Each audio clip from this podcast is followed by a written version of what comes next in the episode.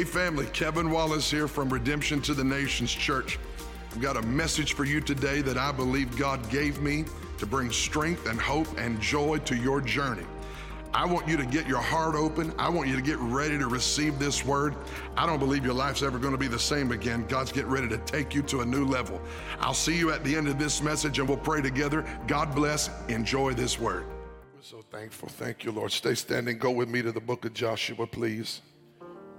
Joshua chapter 1.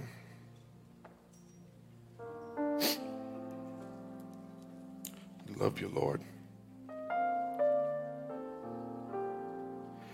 I, uh, I feel like for the next probably two weeks, maybe three, but I think the next two weeks, we'll see where we go today. I really feel like God's anointed me to help um, provoke you to prepare. I talked about this the last time I preached. We had John Bevere and then we had Tommy Ariomi, and how many know both those brothers blessed this house? Amen. Last time I preached, I talked about having skin in the game, and I talked about becoming a new skin for the thing that God wants to pour out. I, I feel more of that same sort of vein, and I don't really know how to explain what I'm feeling except to tell you I, I just would take full advantage of the moments we have in this season of our life to prepare for the thing that God has in store for us. I don't say this loosely, I don't preach this lightly. I, I have plenty of other things that I could have brought to you, but I sense that it's it's time for some of us to inhabit promised territory. But there's a preparation involved. And I want to preach for the next few weeks uh, on this thought on the brink. Look at somebody, tell them God is moving us to the brink of breakthrough. Uh-huh. And some of you are on the brink of entering a place in your life of just occupying promised land, promised territory, places and promises that God has made for you. And I want you to know that that acquisition does not come without tremendous preparation. And I want us to talk about that for the next couple of weeks. And I'll start here in the book of Joshua, the first chapter, the first verse. And when you have it, say amen. After the death of Moses, the servant of the Lord, it came to pass that the Lord spoke to Joshua, the son of Nun, Moses' assistant, saying, Moses, my servant, is dead. Moses, my servant, is dead. Everybody say, Moses, my servant, is dead. Now, therefore, arise. I'm still in verse 2. Arise, go over this Jordan, you and all this people, to the land which I am giving to them, the children of Israel. Every place, say every place. The sole of your foot will tread upon, I have given you, as I said to Moses, from, from the wilderness and this Lebanon, verse 4, as far as the great river, the river Euphrates, all the land of the Hittites to the great sea toward the going down of the sun shall be your territory. No man shall be able to stand before you all the days of your life. As I was with Moses, so I will be with you. I will not leave you nor forsake you. How many know that's good news? Verse 6 Be strong and of good courage, for to you, for to this people you shall divide as an inheritance the land which I swore to your fathers to give them. Only be strong and very courageous, that you may observe to do all the law according to Moses, which Moses my servant commanded you. Do not turn from it to the right or the left, that you may prosper wherever you go. This book of the law shall not depart from your mouth, but you shall meditate in it day and night, that you may be able, that you may observe to do according to all that is written in it. For then, somebody say, for then then you will make your way prosperous. How many know if you give heed to the word of the law and you keep it in your mouth and you obey its word, the word, how many know you will make your way prosperous? And then you will have good success. Have I not commanded you be strong and of good courage? Do not be afraid nor dismayed, for the Lord your God is with you wherever you go. Verse 10. Then Joshua commanded the officers of the people, saying, Pass through the camp and listen, command the people, saying, prepare. Everyone say, prepare. Prepare provisions for yourself, for within three days you will cross over this Jordan to go in to possess the land which the Lord your God is giving you to possess. Father, I thank you for your word. I pray this assignment on my life today would be uh, would be meaningful and fruitful in the preaching and the delivery. I thank you that the ability to receive the word today will be released and granted as a spirit of wisdom and revelation and the knowledge of God rest upon this house. Move us from glory to glory. Mm. Position people. People who are out of position, Lord, today, let them, rec- let them recover their position in you. And I'm asking you in Jesus' name, Lord, to put our feet in places of destiny, places of promise. I ask in Jesus' name, individually and corporately, you would move us into the right place for this season. In Jesus' name. If you're not going to miss it, shout amen. amen. You can be seated in the name of the Lord. So, I do a lot of preaching uh, from the book of Acts, and I do a lot of preaching in the Old Testament from the book of Joshua. And, and the reason I preach from the book of, I preach all over the Bible, and we have, and we, between the pastors and I, and all those who teach on this, uh, this pulpit, I believe the people of God deserve a full balanced diet of the Word of God. Amen? If you're going to be strong in the Lord, you got to have a balanced diet from the Word of God. And so we do that. The teaching team here does that. We're committed to doing that. But if left just to my inclination and my proclivity. I do a lot of preaching out of the book of Acts in the New Testament because I believe Acts is more than a book of history. I believe it's a, a book of paradigms, it's a how to manual of operation for the early church. How many know the book of Acts is not just created to tell us a story of how the church was birthed? It's a, it's a book that tells us how a living organism ought to live in power and authority and operate in victory in our generation. So when we read the book of Acts and teach from it, it's because there's something meaningful there. And if I had, if you had to twist my arm and ask me where I teach most from the Old Testament, I'd say the book of Joshua because I find more in common with the people in the book of Joshua in our acquisition acquisition of the promises of God and the blessings of God. I just relate to the book of Joshua because God has great big promises and there are great big enemies that try to steal those promises. And if the truth be known, all of us in this room at times find ourselves on the brink of the promises of God. And when we get to those promises, it seems like another wave of resistance or opposition come against us. Anybody know what I'm talking about? If, if you've ever had a promise and ever felt if you've ever felt like God was doing something in your life and God was moving for you and God, God had blessings in store and promises had come, but then you, you look at your land, your promised land, whatever that might be, whatever that looks like, if it's your family coming to the Lord, if it's your marriage being strengthened and coming into breakthrough, it's your financial picture, if it's whatever it is, whatever the promised land is for you, if you've ever gotten close to it and, and felt like you were about to have it, and yet there was like this enemy that was occupying what God gave you and wouldn't get off your property, I want you to know you're not less spiritual, you're not crazy, there's not something wrong with you. In fact, an enemy standing on what belongs to you is probably good indication it really is yours. Satan is testing your tenacity to see if you believe it belongs to you. Whenever you feel resistance and opposition coming against you, it is not, listen clearly, it is not an indication it is not yours. It is simply the enemy testing your tenacity to see if it really belongs to you.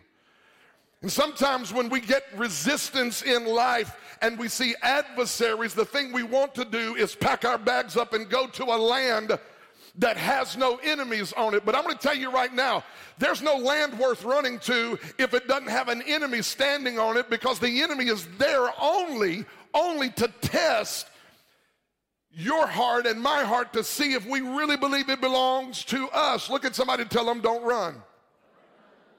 You got to make up your mind today that the promised land God gave you belongs to you. And let's just put something to rest this morning as we talk about the promises of God.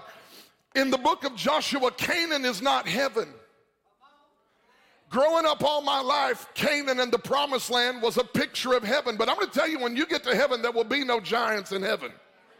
When you come on, somebody, when you get to heaven, there will be no enemies to overcome in heaven. There'll be no there'll, there'll be no enemies to defeat in heaven. So when we see this whole issue of conquest, in the book of Joshua. It is not a picture of you and I enduring Egypt, coming out of Egypt, and then going to heaven. When we come out of Egypt, listen, family, that's us coming out of sin and coming out of the world. But when it flips over to the book of Joshua, inhabiting the promised land is about, it's a picture rather of what you and I will do in this life before we get to heaven. And you say, Pastor, Uh, are you, are you suggesting that when you think about the promised land, listen to this. Do you really think it was God's will? I'm just laying a foundation. We're going somewhere. Do you really think it was God's will to bring them out of Egypt and let them die in the wilderness? No. And let me let me correct something because I hear people say this all the time, and it is unscriptural to say God's will, perfect will, is always done. God's perfect will is not always done. His sovereignty is always done, but His perfect will in your life and mine hinges upon our obedience to the word of the Lord. That's why there are hundreds of if then blessings in the Bible. If you do this, then you will do this. If you do this, then God will do this. Come on, somebody. And we don't like this teaching because it, it, forces us to accept responsibility for our apprehending the promised land. And we don't like responsibility because what we're raising in America is an entitled church rather than a church that understands inheritance. Where is my help? Entitlement is a dangerous thing because entitlement says, forget about what I'm doing. You owe me, God.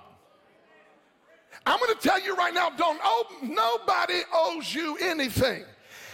It is God that decides in his goodness and mercy to make provision for you and I to enter land and occupy houses we didn't build, reap from vineyards we didn't plant. Come on, drive on roads we didn't create. What are you saying? I'm saying that some of you got to understand that the promised land in your life is a promised land you are supposed to inhabit in this life, but you have some things you must, some responsibilities you must meet and you're not entitled to promised land even though God may have promised it to you.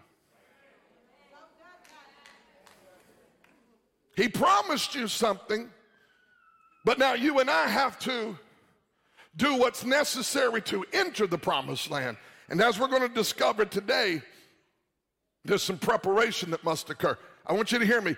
Jesus brought you, he brought Israel out of Egypt to take them to the promised land. God brought you out of sin to bring you into a life of conquest and occupation. That's why the Bible said, Occupy till I come. Come on, somebody. He didn't save you to sit on. Everybody stand up real quick. Hurry, hurry, hurry, hurry, hurry. Everybody turn around, put your hand on that seat. Turn around, put your hand on your seat. You feel that warm spot? That is not your contribution to the kingdom of God. Sit back down.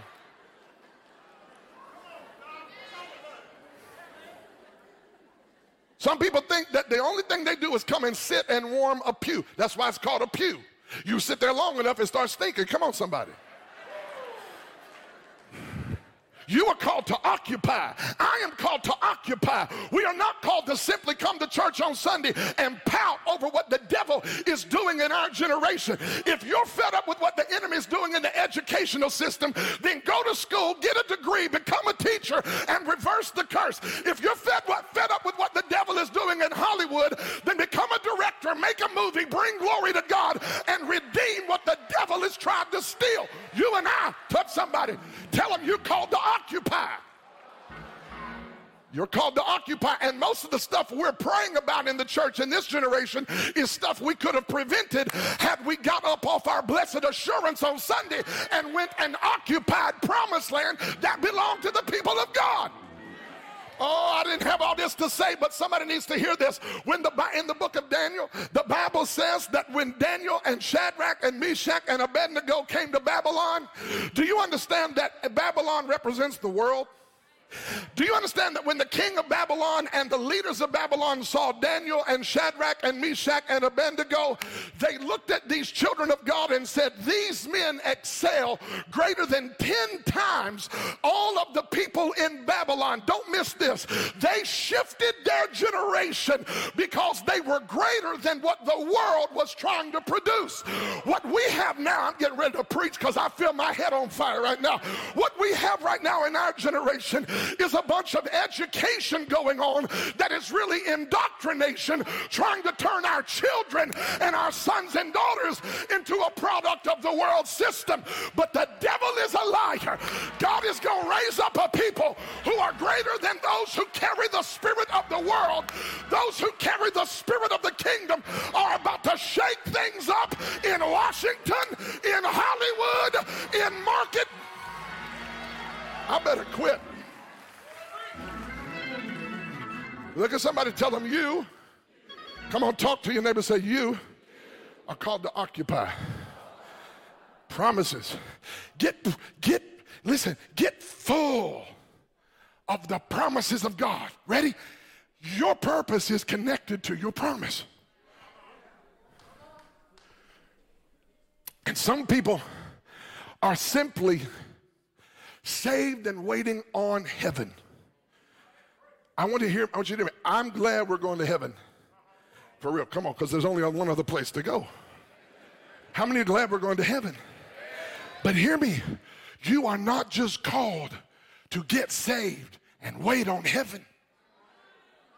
Occupy till I come. And the, occup- the occupation of the promised land is connected to your purpose. I don't know what land, what area, what industry, what job market, what family thing God has promised you and your life. But I want to tell you this it's time to get there. Let me tell you, let me ask you, let me ask you a, a rhetorical question that I hope wakes you up. If not you, then who? If not here, then where? And if not now, when? So God, God does not freak out when Moses dies. You know what God does? He raises up a Joshua. All these people come out of Egypt. Millions of Israelites standing at, at the Red Sea. Moses, you know the story, stretches rod out. Everybody crosses over. Everybody goes crazy. Miriam breaks out a tambourine. Whoa, breakthrough, breakthrough, breakthrough. They're supposed to head immediately to the promised land, and they begin to murmur. In the book of Numbers, the 13th chapter, I believe it is the, yes, the 18th verse. Your Bible says that God touched the heart of Moses. And I've taught you this before, but it's been some time ago, so somebody else needs this because we've grown since then. God touched the heart of Moses. He said, You send 12 spies, one man from every tribe, into the promised land. How many remember that story? He said, And I want you to go see. Everybody say, see. Go see the land that I've carved out for you. And you know the story. 12 go in, all of them come to the conclusion, conclusively so, without one question about it, God is getting ready to hook us up. All 12 of them said, This is a land flowing with milk and honey. Right? Out of the 12, all 12 of them knew the land was a blessing. All of, the, all of the 12 knew the land was full of promises. All of the 12 knew this is what God was talking about when he told Abraham, I'll bless your seed and give them a land. There was no question about it. But of the 12, 10 of them said, We can't take it. Now, here's some things I wrote down about this. I'm talking about, I'm getting to preparation. Just, just understand this. When five out of five sixths or 10 out of 12, when the majority say we can't, it is, you must always remember this, it is not the majority that move God, it is the minority. Mm-hmm. I wrote it down like this God will never allow the fear of the multitude to drown out the faith of the minority. How many have ever felt like you were one of a few? And, and, the enemy wants you to believe that the many or the multitude have you outnumbered. But I'm going to tell you right now God is patient with those who have faith, and God will allow you to live till your faith is made sight. Do you realize the only two out of the 12 that said we can take this land were Joshua and Caleb? And by the time we get to the book of Joshua, Joshua and Caleb are in their 80s and they remember what it was like being in their 40s when God said, I'm going to give you this promised land. Don't miss this. They were in their 40s and they saw it. They were not in the land until their 80s when they began to take possession of it. What is the point?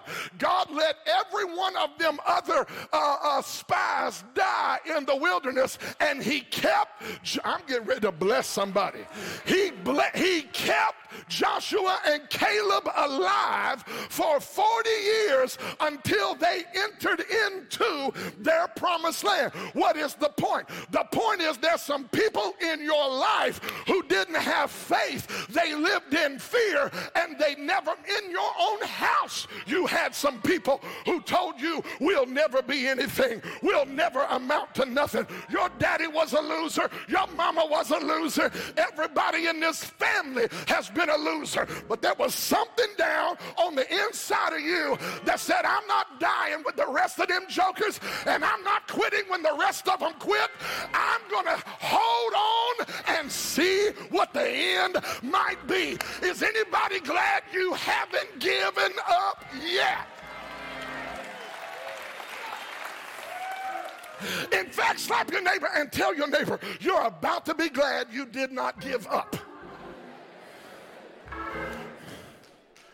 Woo.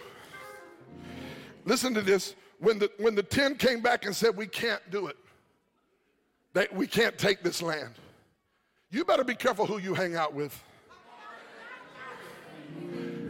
You better be careful who you let in your circle. Because the report of the Lord and the report of the enemy both come out of the mouth of people surrounding you. And I have learned in my journey the value of making sure I surround my people who know the report of the Lord. Now, write this down if you're taking notes. In Numbers 13, verse 18, when the 10 of the 12 came back and said, We cannot do it. Everybody write this down. That was that happened on the ninth day of Av. Av AV, Taking notes, write it down. Av is a month on the Hebrew calendar. Okay? On the ninth day of Av, I was born on the 16th day of September. So I'm trying to make sure you understand when I say the ninth day of Av, this is a particular day on the calendar. They said on the ninth day of Av, we cannot take this promised land. Do you know what happened when they said we cannot take this promised land? They began to murmur and complain. Let me tell you what else happened on the ninth day of Av throughout history. Both temples were destroyed on the ninth day of Av. Israel, pardon me, the Jewish people were expelled from England on 12, in 1290 AD on the ninth day of Av. Jews were expelled from Spain in 1492 on the ninth day of Av. Romans plowed over the temple on the ninth day of Av. Both world wars started on the ninth day of Av. Look throughout history, talk to Jewish people, and they will tell you the most dreaded day on the Jewish calendar throughout history, not just Numbers 13, but throughout history, the most dreaded day is the ninth day of Av because of all of the horror that happens on that day. What's the point, Pastor? The point is those first fathers of Israel jeopardized the future of their offspring by cursing their promise and their blessing. They literally opened their mouth and murmured against God and opened a door for perpetual curse to invade the lives of them people, their people. I want to say this to fathers in the room and mothers in the room be careful what you speak in fear. Be careful what you cannot speak in faith. Because sometimes you open the door for the enemy to have access into your home and your family by speaking curses over. Oh, I, am getting some nervous looks right here. But I'm going to tell you the power of life and death is in the tongue. And there are a lot of people who walk around trying to figure out why they can't see the blessing on their life and their mouth is full of nothing but curses. I don't know about you, but you got to make up your mind and align your life with the kind of report that positions you to take the promised land. I am not telling you you will not have a giant. I am not suggesting to you that you won't have an enemy. I'm saying he doesn't matter as much as the promise. The issue and the question is not how big is the giant standing on my property. The question is, why is he on my property in the first place? My dad and I used to go fishing in, in forbidden places. I didn't know what no trespassing meant. True story. Saw that black sign with orange letters, no trespassing. I'm like, Dad, what is that? I'm nine year old kid. He got a shotgun and a fishing pole. I'm like, what are we doing with a gun? You never know who's gonna show up on property you're not supposed to be on, right? So we go fishing, and when we hear people start hollering and cussing, we take off running. Why? Because we were on property that did not belong to us. Now we threw the fish back, but we had a good time. Amen. The issue is this the enemy will challenge your promise by simply showing up.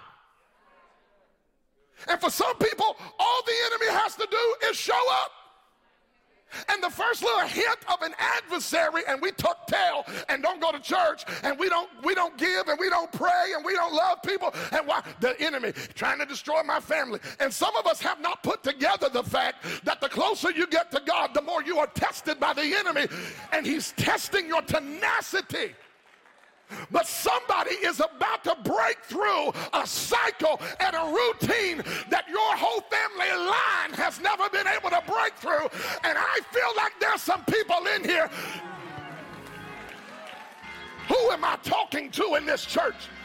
There are some people in here who say, Come hell, come high water, I will possess the promises of God that are yes and amen over my life.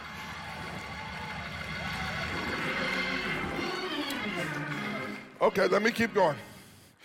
I'm doing good. Let me keep going. Watch this. Okay, so the fear of the multitude will never drown out the faith of the minority. Now, God tells Joshua, don't be afraid, don't be dismayed, which means don't have a panic attack, don't freak out, take a chill pill. Because everywhere you go, so long as you go where I promised. Let that sink in. So long as you go where I promised belong to you, everywhere you go, I will give you that land. There's only one thing, Joshua. Don't miss this. I need you to walk through the camp and tell everybody, get prepared. Look at somebody, tell them, prepare. Now, this is what's crazy. Joshua tells a group of people who have been in the wilderness for 40 years wait a minute, Lord. I've been through this whole thing for 40 years and I haven't been getting prepared.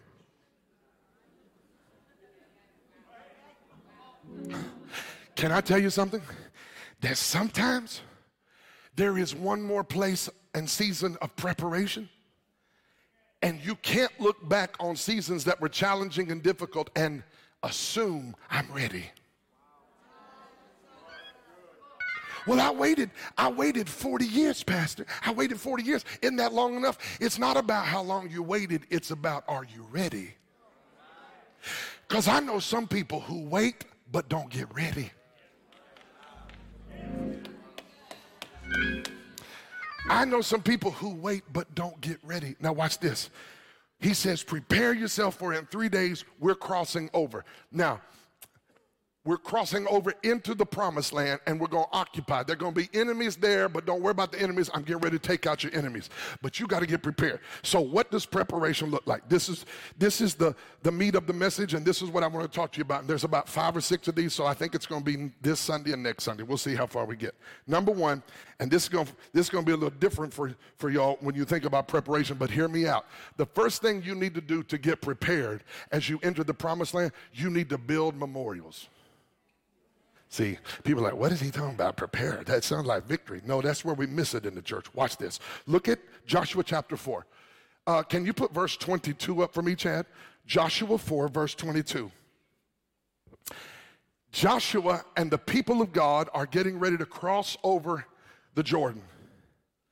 And God tells Joshua, when you cross over, I want you to take stones out of the Jordan and build a memorial on the other side, watch, so that your children see this memorial and understand that it was God that split this Jordan River and made a way where there was no way. Now, I find it interesting that, um, that historians and, and um, those who study uh, ancient times, archaeologists even, discovered, because if you read this, the Bible says Jordan was overflowing at her banks. Now, in most seasons, Jordan is about 20 feet deep, and in most places, it's not very wide at all, a couple hundred yards.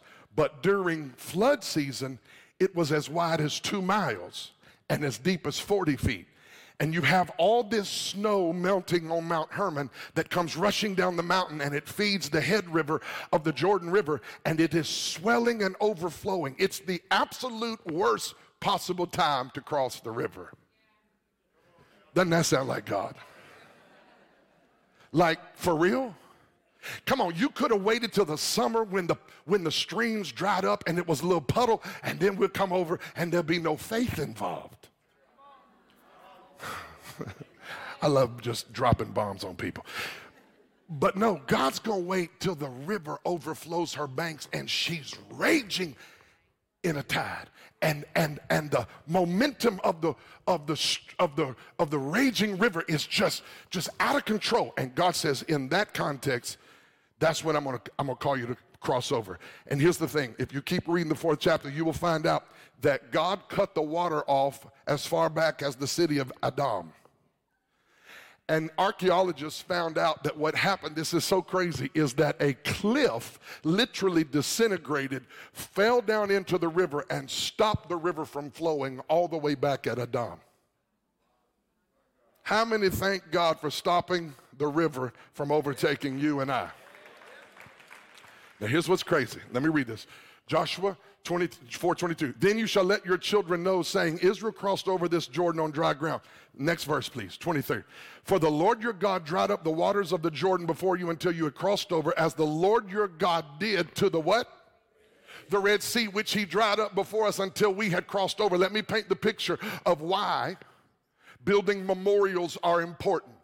What God is telling Joshua to do is to break a generational cycle. Don't miss this. The forefathers, the first generation, they themselves came to a body of water, not the Jordan River like Joshua. Moses came to the Red Sea. What did God do when Israel got to the Red Sea? Everybody's going crazy, murmuring, complaining. God says to Joshua, Stick your rod out over the sea. He sticks his rod out over the sea. The wind blows, and the Bible said they walked over on dry ground, came across on the other side, looked back long enough to see Pharaoh and his army swallowed up as the Red Sea caved in on top of them. They get out in the wilderness a couple of days, and everybody starts murmuring and complaining. Don't miss this.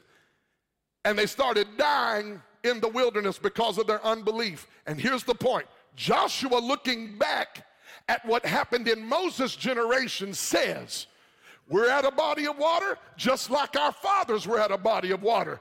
God opened up the water just like He did for our fathers when they were at a body of water. They forgot the miracle. And because they forgot the miracle, they murmured and complained, lost their faith, got overcome with fear, and then they began to attack God and his anointed, and they dropped dead in the wilderness. And Joshua, this is not going to be repeated in your generation. You are going to build a memorial so that when your children are tempted to murmur against God, they look at that memorial and say, Daddy, what are those 12 stones? And Daddy said, Oh, let me tell you about the day day, I was standing at the edge of the Jordan River, and the priest put his foot in the water, and they began to carry the ark. I feel my preacher help coming on me here. And they began to carry the ark of the covenant, and the water backed up, and we walked over on dry ground. And those stones are a testimony that God is faithful and will finish what he started. If you don't build a memorial, your children, instead of honoring God, will question God and doubt God and worry that God's not alive. But I feel like somebody Ooh, in this room has seen enough miracles. You've tasted enough goodness. You know that God is real, and your children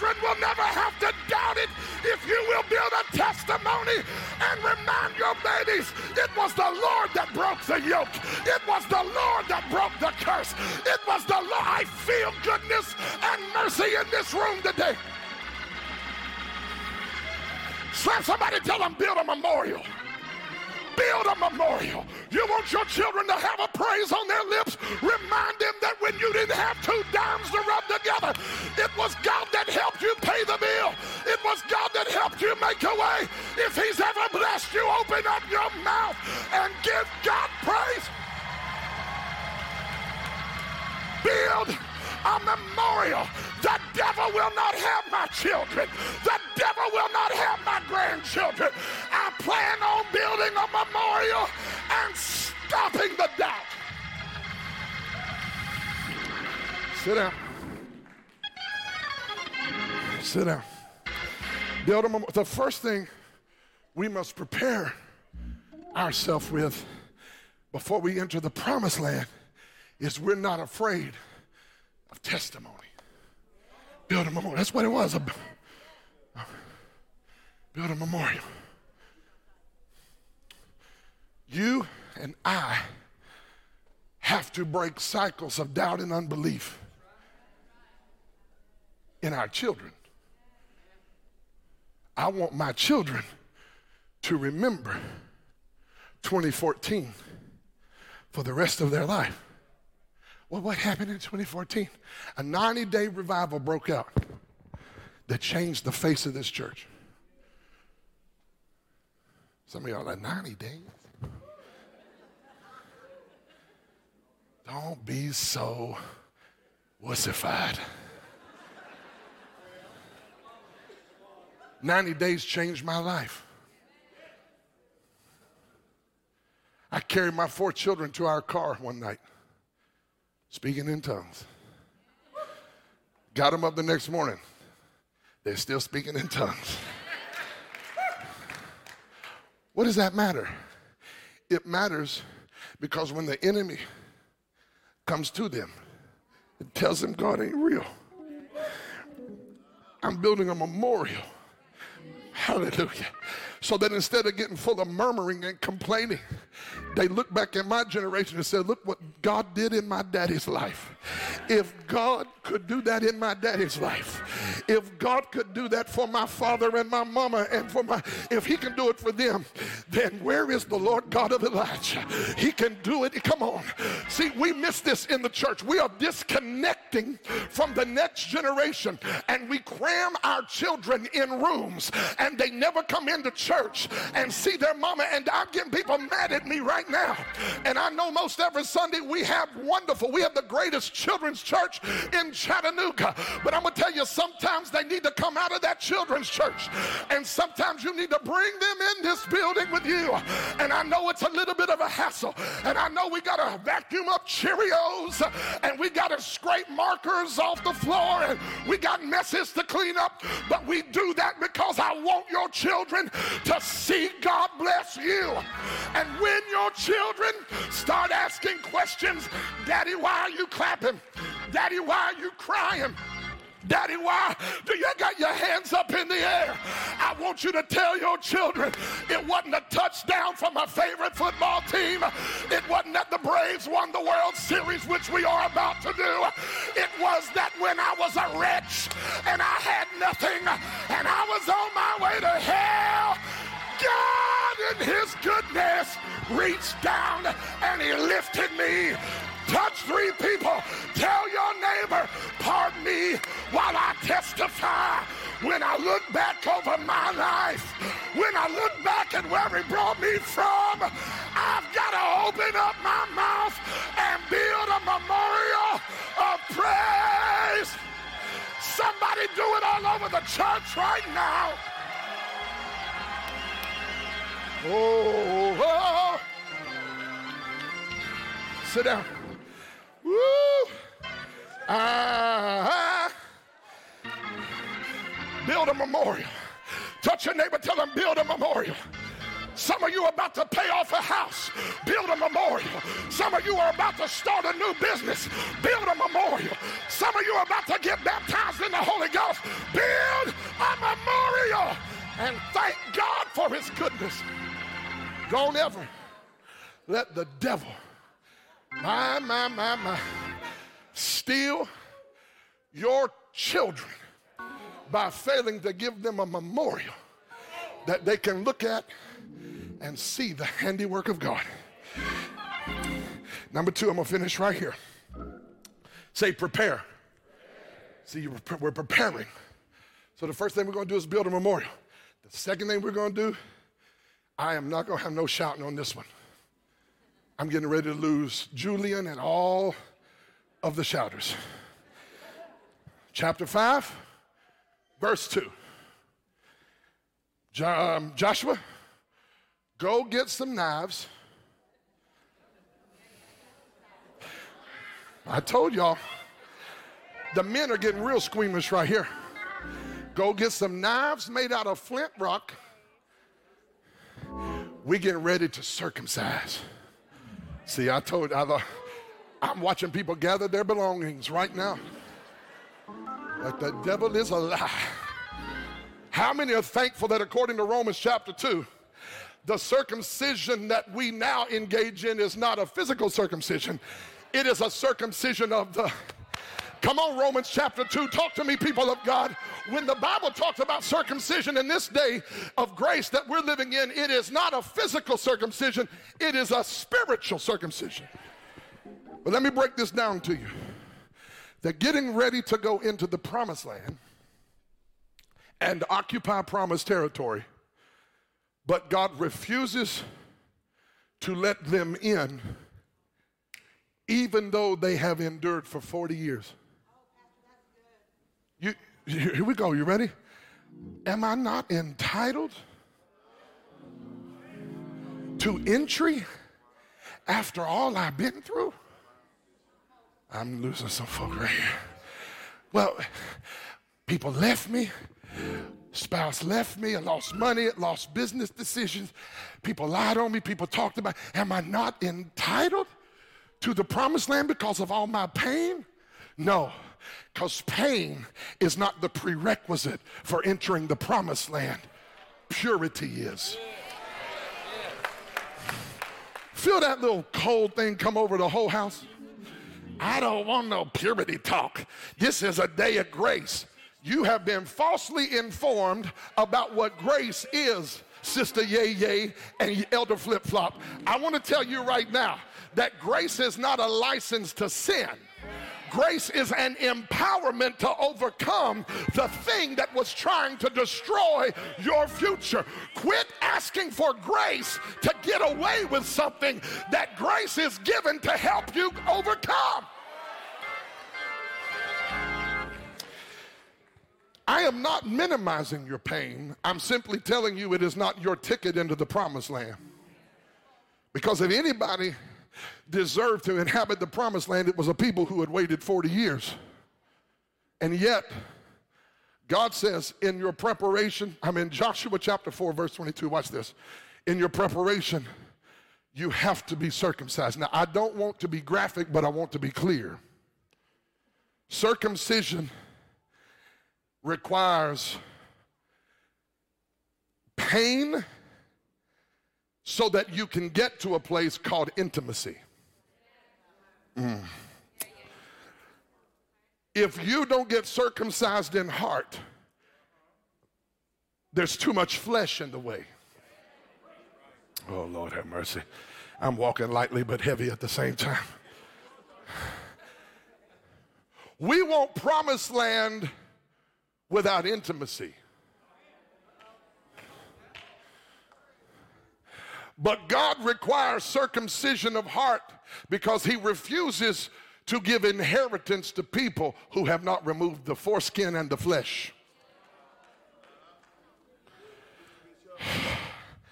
And we got too many, and listen, here's one reason why we have so much immaturity in the pew, because we got preachers preaching who haven't been circumcised in spirit. I'm gonna tell you this, Q, PQ. I'm gonna tell you this, Josh. I'm gonna tell you this, Chris. The greatest service I can do all of y'all is to tell you the times in my life Not when I stood up under great anointing and preached. Not when I casted out devils and healed the sick. It's when I had to die to self a million times and crucify my own agenda so that his agenda could be seen and accomplished in my life. Circumcision of heart keeps more people out of the promised land. Lack of, let me say it that way. Lack of circumcision of heart keeps more people out of their promise than anything else.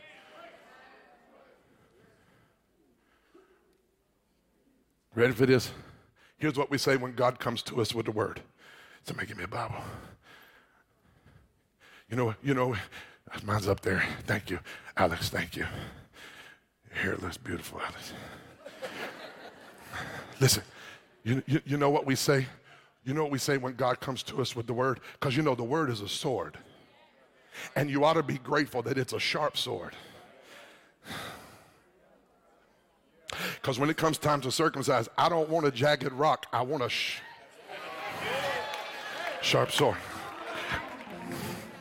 I'm trying, I'm trying, I'm trying. I know some of y'all getting all nervous. Don't get, I'm in the book, I'm in the book. Here's the thing. Here's what we say when God comes to us with the word. Don't cut me. Bless me. I'm losing folk right now. Bless me with the word, but don't cut me. And here's the problem we got too many uncut Christians who have not cut back the flesh from the spirit with the word of God. And let me tell you something else about circumcision. You better be careful who you let swing the sword in your life. Because I know some people who get up with this sword and they just start wielding it in the name of the Lord. And we got some Shiite preachers who hurt people with the sword. And this is a very, very, very sharp instrument that must be used with precision. AKA the anointing of the Holy Ghost. God is about to let them enter into the promised land, but not before He purifies them and cuts the flesh away. I want to say this and I'm wrapping up.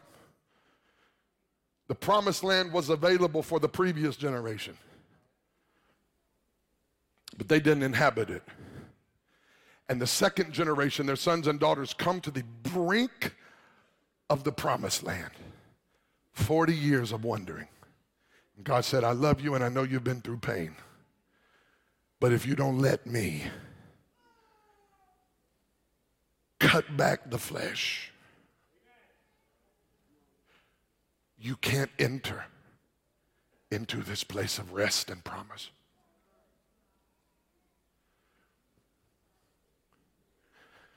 I want you to hear me, church. We want the word to bless us. And it is my prayer every week and every day of my life that when I preach, the Word of God would minister life and hope and blessing to all of us. But the Word doesn't just bless us. Yeah, the Word cuts us. God give us a command, and if we don't like it, we just say, that didn't bless me. And we have the unmitigated gall to run down the road and find another church. Whose Bible is it? And we say, that place didn't bless me either. Every place you go, you keep getting the same word, and you think all the preachers are screwed up.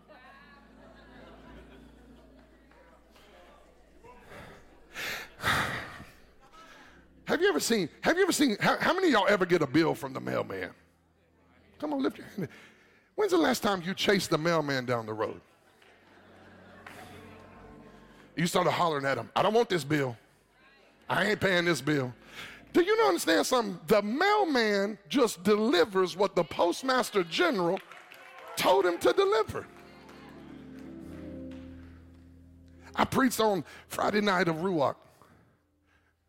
Pastors are sometimes the most misunderstood people on the planet. People actually think we enjoy having to deliver a word that cuts.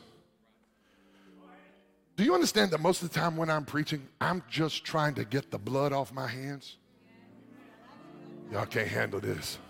Because God told the prophet Ezekiel, if, the, if they're in a mess and they sin and and and they die in their sin, the blood is on them. But prophet, if you see them in their sin and I tell you to straighten it out and you don't, the blood ain't on them. The blood is on the hand of the preacher. So when we preach on Sunday, oh, we have to die a million deaths. Because sometimes I got to preach stuff I don't want to preach. Sometimes I got to say stuff I don't want to say. And I cry and I roll in the floor and I plead for mercy and grace. And I say, God, let me speak the truth with a tender, loving spirit. Because every time, let me tell the young preachers in the house something. The harder the word, the more tender your heart ought to be. I can't find no help in the church. If you're going to stand up and light people up, you better have a tear in your eye all these people to get up and blast the people of God with no tenderness and connectivity, you miss what the assignment is. If God don't treat them like heathen, you shouldn't treat them like heathen either. Love them. But sometimes you got to wrap a brick in velvet and drop the rock. It's hard, isn't it? I want to say to this house moving forward when the word cuts, let it cut. Because he's just preparing you for greater. When you get convicted, don't get mad. Don't rebel and get all hard hearted. Get humble and tender and surrender to God. When the Lord rebukes me, when the Lord has to fix me, you say, Preacher, you my bishop. You can't ever need, your bishop needs fixed Monday through Friday. Some of y'all can't handle this. Oh, you walk on water. You and Pastor Devin, angels must visit y'all every morning. Yeah. Let me help y'all understand something. People all the time misunderstand the assignment and the call and the anointing. Let the work, let the word do the work in you. Because when it pierces and cuts, he's cutting things out of the way. Watch that prevent true intimacy. Circumcision allows you and I to experience true intimacy with God. And I sense that we're moving closer. Some of us are getting ready to inhabit places. Stand with me, I'm through preaching. We're getting ready to inhabit places of promise. You say, Pastor, I'm not, a, I'm not a preacher. I'm not talking about preaching unless you're a preacher. Businessmen and women, you might be getting ready to inhabit deeper dimensions of business success. You might be getting ready to open up another branch. If you're an educator, your promised land might, might be bringing an idea that God puts in your renewed mind that brings revolution to the educational system of America. Occupy Take the promised land. When God gives you a promise, it belongs to you. Don't let a giant talk you out of it. Somebody say, build monuments, build memorials, build testimonies. Don't let your children forget. And somebody say, circumcise. I want to pray for that right there. Then I'm going to I'm, I'm going to open the altar for salvation for people who need to get saved. But before I do that, I want to pray for the people of God. If you love Jesus and you're saved and you know it, but you want your heart to be totally His, lift your hands right now. Holy Ghost, I'm asking for this house right now. I'm asking individually so that it will impact us corporately that there would come a work of the Spirit through the Word of God, which is a sword, that takes your people to another level in purity and circumcision of heart and spirit. A deeper intimacy. Come on, somebody needs to receive this. A deeper intimacy with you. We don't want to go into promised land without having the flesh cut back so that our spirit, our spirit can be totally and completely yours. Hallelujah. Lord, I give you my heart. I give you my soul. I live for you alone. Every breath that I take, somebody lift your hands and pray. Every moment I'm awake. Lord, have your way. Just one more time. Lord, I give you my heart. I give you my soul. Jesus. I live for you alone. Every breath that I take.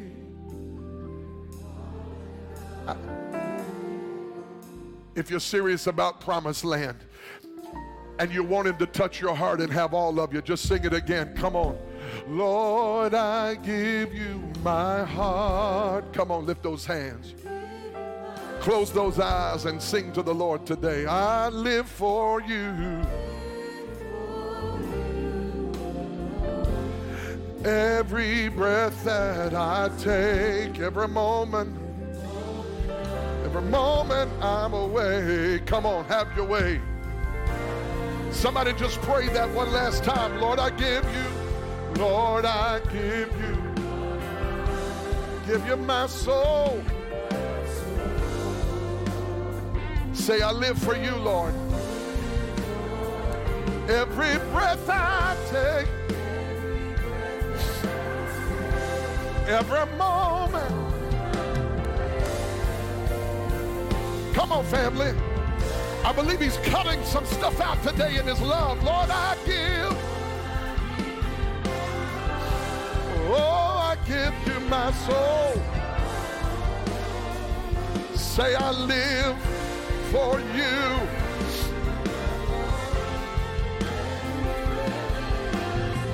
Every moment. Hey, family, while your faith is high and while God is speaking to you through this message today, I wanted to end this time together by saying a prayer for you and agreeing with you in prayer that God is going to meet you right where you are at the point of your need.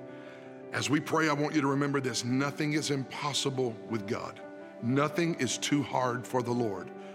You don't have a problem. All you need is faith in God. And today we're going to agree in prayer together for your healing, for your deliverance, for the miracle, for the blessing that you've been waiting on.